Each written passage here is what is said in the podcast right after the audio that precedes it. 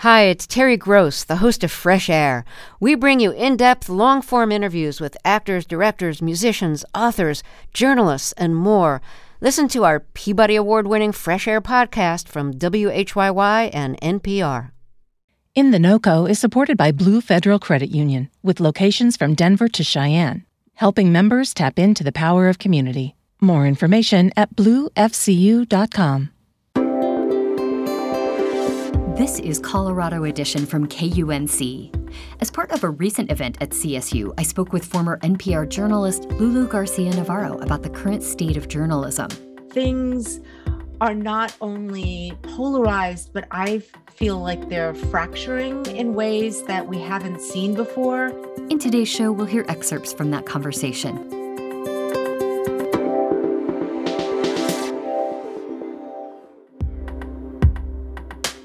You're listening to KUNC's Colorado Edition. I'm Erin O'Toole.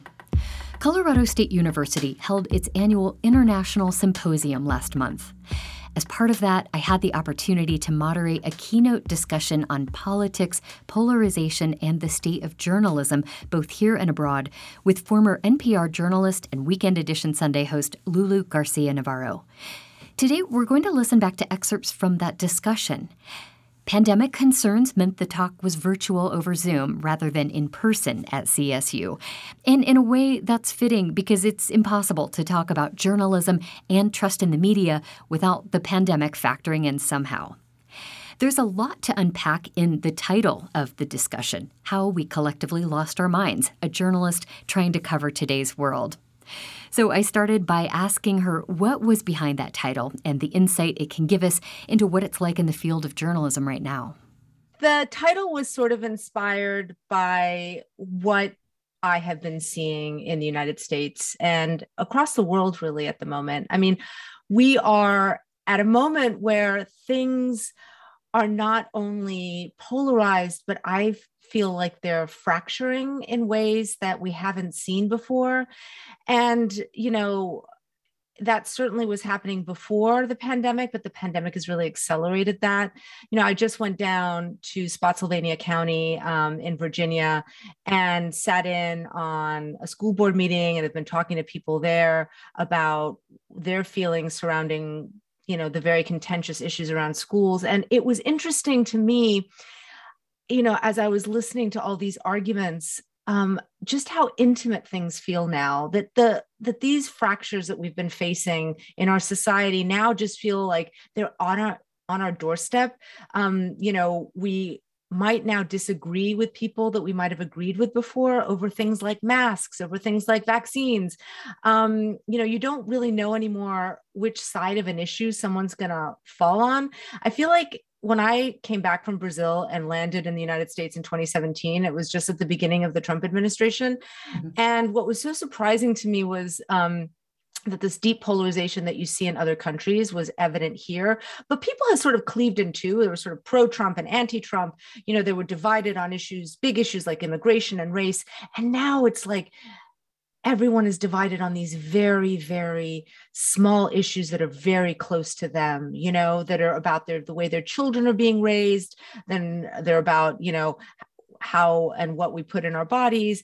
And um and it's no longer about you know democrat versus republican necessarily. Our tribes are getting a lot smaller. Yeah, the whole polarization today feels very different from the traditional red versus blue, conservative versus liberal that we might have thought of in the past. Has that become more evident in the pandemic? Yes. I mean, I think um, one of the reasons I, I, wanted to sort of talk about us collectively losing our minds isn't to say that all these concerns aren't rooted in something that's real that we're feeling. Um, but I also think that we're in a place right now where you know, we are overwhelmed. You know, we are overwhelmed by having to do another Zoom symposium and having to take care of our kids that might be quarantined from home and having to figure out how to navigate this very, very contentious period in um, our politics. And that's not only in the United States, we're seeing echoes of that absolutely everywhere. And there's this, you know, sort of big battle playing out about how we want to live our lives but the way that that manifests you know inside our homes and within our groups of people that we interact with is having all these different ramifications and so you know as a journalist navigating that trying to sort of illuminate that is the is the real work and what is fascinating to me is that a lot of that sort of um, inspiration just comes from the stuff that I'm experiencing and the stuff that I see within my own family and you know the divisions that I see play out amongst the people that I know. And in your work right now, you mentioned um, Spotsylvania and kind of digging into what's going on with school board races and these very contentious meetings that are happening. How do you see this play out around the kitchen table, for lack of a better word, in America? Oh my goodness. I mean, I mean, every, the, what's great for journalists at this particular period is that I could talk to anyone watching this right now and I could say, tell me a story about how this is playing around at your kitchen table. And you would tell me a great story um, because we all know it, right? This is why we're all collectively losing our minds. We all feel it. We all feel these pressures and they're having these different ramifications in different ways. And so, you know, I mean, one example is is you know one of the people that i was talking to down in spotsylvania. And you know she's a young girl. She's a high school senior. Um, and you know she loves books. And all of a sudden she finds the people that are overseeing her education talking about banning books and books that are you know specifically about things have to do with her own identity but she comes from a very conservative family.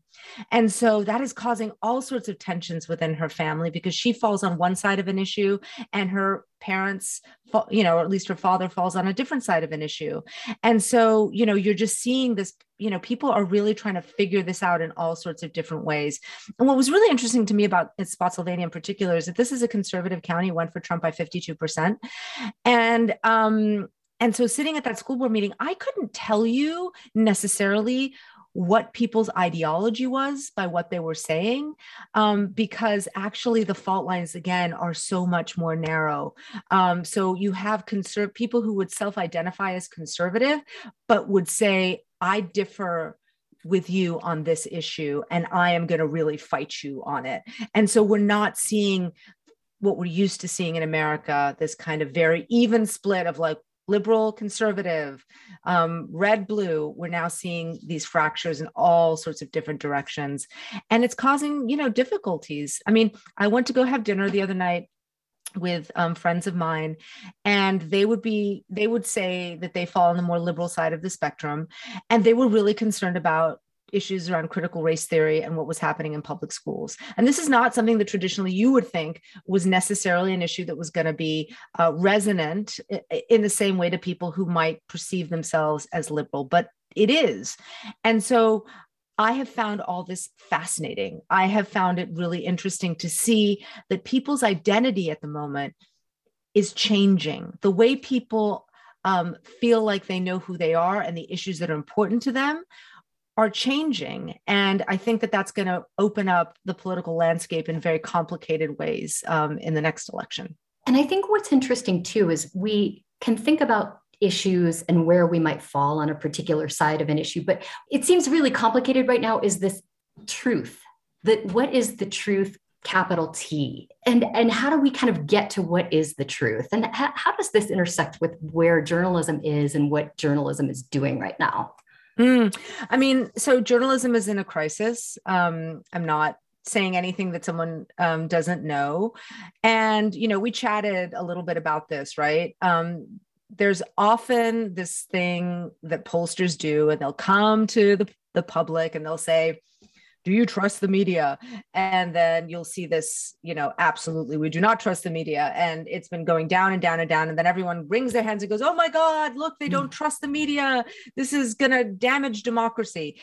And i think actually it's a much more complicated picture than that. I think what we're seeing is that if you asked people, do you trust Fox News? And they were Fox News viewers, they'd say, over 80% I trust Fox News. And if you said to someone who's a reader of the New York Times, um, do you trust the New York Times? Do you trust NPR if they listen to NPR? And they'd say, you know, overwhelmingly, yes, I trust. But if you say the media, you're always imagining like this other group um, that you don't necessarily trust or believe in and so i think that that's really part of um, some of the complexities that we're seeing because you know media is just one portion of a wider crisis that I think we're seeing in this country, which has to do with institutions. People, and this is on both sides of the political spectrum, are seeing institutions not responding to the needs that they have. You know, they're seeing them not be there in the way that they feel like they should be. And so now you're having a crisis in all these you know all these different institutions because for many different reasons people don't feel that they're responsive and the media quote unquote um, is part of that i would want to make a distinction between the fact-based media what I consider the fact based media, mm-hmm. the media that actually has guardrails, the media that actually, um, if you get something wrong, there are repercussions for that. Um, you know, there are editorials, there, you know, um, you have to have an editor's note, a correction, and then organizations that actually are purveyors of opinion and misinformation. And those are two different types of media landscapes. Um, but unfortunately, what we're seeing more and more is that there's, you know, less people don't understand the difference. Um, you know, there's a massive mistrust. And I think that that, you know, is that connection with our audiences is you know harder and harder to maintain because people if they just read one thing that they don't like you know if they just like i didn't want to hear that voice or you asked a question in a way that i don't think you know was respectful or you didn't ask the question that i think you should have asked. You weren't pushing back enough in the way that i think that you should. I know that you probably get this all the time you know you get a lot of people coming at you and saying like they see it as part of a wider narrative that somehow the media has failed them that it isn't doing its job that's the first part of my conversation with journalist Lulu Garcia Navarro. In just a moment, we'll hear how she has seen attitudes toward journalists shift both here and abroad, and what journalism can do to regain the public's trust. You're listening to Colorado Edition from KUNC. Lulu Garcia Navarro spent years as an international correspondent with several media outlets, including NPR. I had the chance to talk with her virtually in February as part of this year's International Symposium at Colorado State University. We're listening to excerpts from that conversation. I, I want to step back to your time as a, a foreign correspondent. Um, many of us here this afternoon know you from your work with NPR, um, but also before that, as a journalist, you covered news in the Middle East and in Latin America.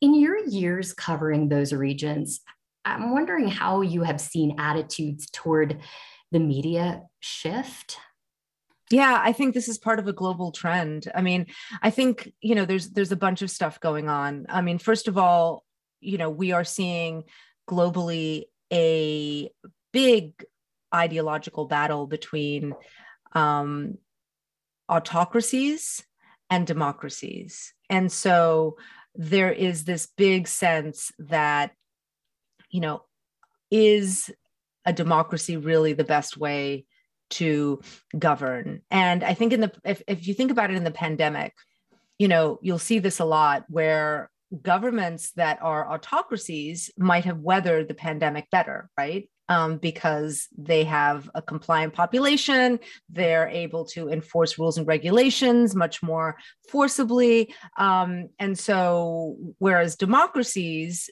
by and large have seen a lot of upheaval. I mean, there's of course distinctions to this, but one would be hard pressed to say, well, that shows that a, that an autocracy is better than a democracy if you live in a democracy, you know, and you and you uphold that. But there's this big ideological split about how the world is shaking out and which sort of version is going to prevail. And so within that, you know, the media has a really big role um, to play because we are you know at its best independent. We are trying to speak truth to power. We are trying to investigate abuses. We act on behalf of the public right? When we talk about the public's right to know when we in the media that's what we're doing. We're talking about the public's right to know. We are acting for you. We're not doing it for us. Um, we always weigh these things right? When we think about um, something that's very sensitive maybe state secrets we think how important is this for the public to know or how important is this you know for state security to be kept private? And so these things are very complicated and we and and we think about it we think about them when we debate them a lot. And so when we think about this sort of media landscape that we're involved in at the moment I would say that the dire situation that we see in the United States, in which local news has been decimated, in which there's a, a, huge mistrust of media organizations, in which we see some media organizations thriving, like the New York Times, you know, like the Washington Post, like NPR, but by and large, you know, a lot of other media organizations sort of withering on the vine. Um, we're seeing that play out all in all sorts of different places in in in in the world. You know, if you look at Brazil, if you look at Mexico, um, if you look uh, at the Middle East, you know, you are seeing versions of this happen everywhere, where journalists are no longer seen as a sort of agents of democracy, but they're seen as threats and in places like mexico they're being killed in huge numbers. Um, and in other places they're being jailed in huge numbers. And it's a and it's you know a crisis of freedom of information. And that's the way that it should be framed. And that's the way that i often try to discuss it. You know it's not that this is a crisis of journalism. This is a crisis of freedom of information. You know that is what happens when you kill or silence journalists. What you're trying to do is stop the flow of information to the public. And it's very dangerous Right. I mean, at least here in the US, freedom of the press still exists. It's still a thing, but it does feel more difficult to get out there and do that job with this growing mistrust in the institution. Yeah. Um, you know, I face it a lot, you know, when you're out talking to people, um, especially, um, you know, groups that have, uh, you know, now sort of ideological mistrust of of the media, it is very hard to sort of break through that and to portray yourself as an as an honest broker uh, because people feel and and sometimes rightly so that we have not we have failed to sort of um, be transparent on occasion. Uh, we have failed to represent their views. Um, if you think about you know traditionally communities of color you know the mainstream media um, has failed, you know, to really uh, reflect the concerns of those communities and to sort of, instead of going in and just reporting about them, report for them. And that's a real big distinction. And many groups feel that way. Um, many groups feel that they have been let out outside of the traditional narratives and that their concerns and realities are not properly reflected. And so that just feeds this mistrust. This feeds a sense of like, you know, that the media is an other as opposed to a representative of us all. Mm, right. And we kind of talked about how that affect views of the media, but have you seen attitudes toward the truth shift in some of these other regions, maybe where a little more authoritarian rule is there or taking over? I mean, define truth. I mean, that's that's the big that's the big thing that we struggle with, right? Um, mm-hmm. Where we're trying to sort of. I always use the word truth. I always say like I'm trying to get at an approximation of the truth, um, but within that there are multitudes. Um, I remember when I used to report from Iraq, and there would be um, a bombing, an explosion, uh, some sort of catastrophe. And we would arrive, and you would have one person say, It was an American helicopter, and it just fired a missile onto this facility, and all these people were killed. And would just be telling you this as if it was truth. And then the next person would come and they would say, no it was um, a truck that came in and and was loaded with explosives and blew up and there'd be another person said no it was actually um, a gas canister um, that was you know not stored in the correct way and it blew up. And so when you go into a situation like this you know what is the truth? What is the thing that actually happened that you are going to come away with and trying to piece together this this idea of of of the truth. And so of course it starts with facts and there is a thing that actually happened in that in those circumstances. Often you can see either if there was a the remains of a missile or if there's a crater or if that you know there's different things that you can do with your eyes and ears to sort of determine what the truth is and what the facts of the case are. That becomes a lot harder when you're trying to parse together you know things to do with the way people feel about an issue you know the way that they um, like what is the truth behind the way people feel about schools in America and what they should be doing. What is the truth behind that? You know, and so that then is about the way people are interacting with this moment. They, you know, they can they can back it up and say look i found these books these books you know have you know touch on subjects like pedophilia that means that they're indoctrinating my children you know to to be pedophiles. I'm using an example that isn't true but like you know and so i'm giving you what i consider to be the facts to show my case to be true. And so i think that's where we really struggle at this moment um, to kind of parse this through because all of us are living in these very different realities these very different circumstances.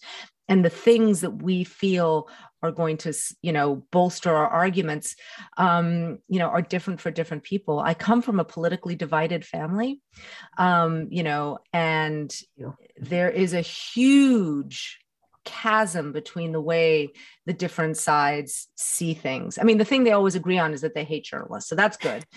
But beyond that, there's a lot of really big tensions over um, how to engage in the world. And now we've seen that play out in all sorts of interesting ways. Just getting together over Christmas was really fraught. Who was vaccinated? Who wasn't vaccinated? Who was willing to get tested if they weren't vaccinated? Um, you know, all these different things now are no longer just sort of like speculative. It's like actually your decision is going to impact my life in ways that it might not have before. And so now this idea of truth and what the reality is, um, you know, has become much more loaded, right? And so if my sister just says, I don't want to be vaccinated and I don't believe in masking, and wants to come to my to you know the family dinner with my 80 year old mother whereas before i could say oh you know you believe a thing that I don't believe, that's fine. We don't, you know, you you have the right to believe it. And and she would, this is a hypothetical as well, but she would say, I have the right to believe. Well, why don't you just respect my opinion? Now, of course, what you're doing is i believe is impacting me and and she believes what i'm doing is impacting her and so now right this thing that was this big thing that was out there is inside our family is inside our home and is causing a huge amount of tension in a way that we we wouldn't have seen before you know, we talked about the eroding trust in the news media as an institution. Do you have a sort of prescription for regaining trust here in the US? I think that there is no magic thing that I can say that is going to regain trust. We're all ambassadors. We're all sort of, um, as journalists, we're all trying to go out there and behave in a way that when I interact with someone, I want to I want that person to come away from that interaction feeling like they understood what it was for and why I did it. and and I interact a lot of times with people who have never spoken to a journalist before. And so, you know, I take a lot of time sort of to explain, you know, this is what I'm doing, this is why I'm doing it. These are your this is like you know, this is what on the record means. If you don't want me to actually report on something, you can say, I don't want that to be reported on, and I will abide by that. Um, you know, if you're not a public figure. And so, you know, I think it's really important to be sort of like radically transparent. Um, and then the other thing I think that's incredibly important is that the if you're consuming media, anyone who's here, if you're a consumer of the media, make sure that you are, you know, sharing things and you know and talking about things that are actually you know healthy for the body politic you know that there it's it's like it's like the thing that we tell you about like eating your greens and stuff. It's like you know that some of it needs you know that it that if you're passing it on it needs to be healthy because ultimately everyone here is an editor now. I'm not an editor anymore. I can write a piece but you decide who sees it because you are the one sharing it on all these different platforms. Mm-hmm. and, and so you in in a lot of ways are actually an editor. You're a gatekeeper of information in this environment. And so you have a responsibility too to think about the kinds of things that you're sharing and to whom and the impact that they'll have. So we all have that red pen in a sense. We do before we have to wrap up, I wanted to ask you if you could share, because of course, a lot of us know you from your work with NPR and a lot of us miss you. Um, what are you doing now? Tell us just a little bit about that. Yeah, so I am working um, in New York Times Opinion Audio, and we're going to be having um, a show coming out, and it's going to be based around people's opinions, and it's kind of going to be about exactly what we're talking about here, which is how do people come to the things um, and you know the tagline is every opinion starts with a story and so it's going to be about that exact idea of like what is the what are the steps that took someone to take them to a place where they believe a certain thing and it is based around this idea that through empathy and through listening it might not change our minds about what we think about what the person believes, but at least it will engage us. I find us nowadays, we shut down in ways we don't want to hear it anymore. And so the goal really is that if you come into it, you're at least going to come away with an understanding that you might not have had before. That was longtime NPR journalist and Weekend Edition host Lulu Garcia Navarro.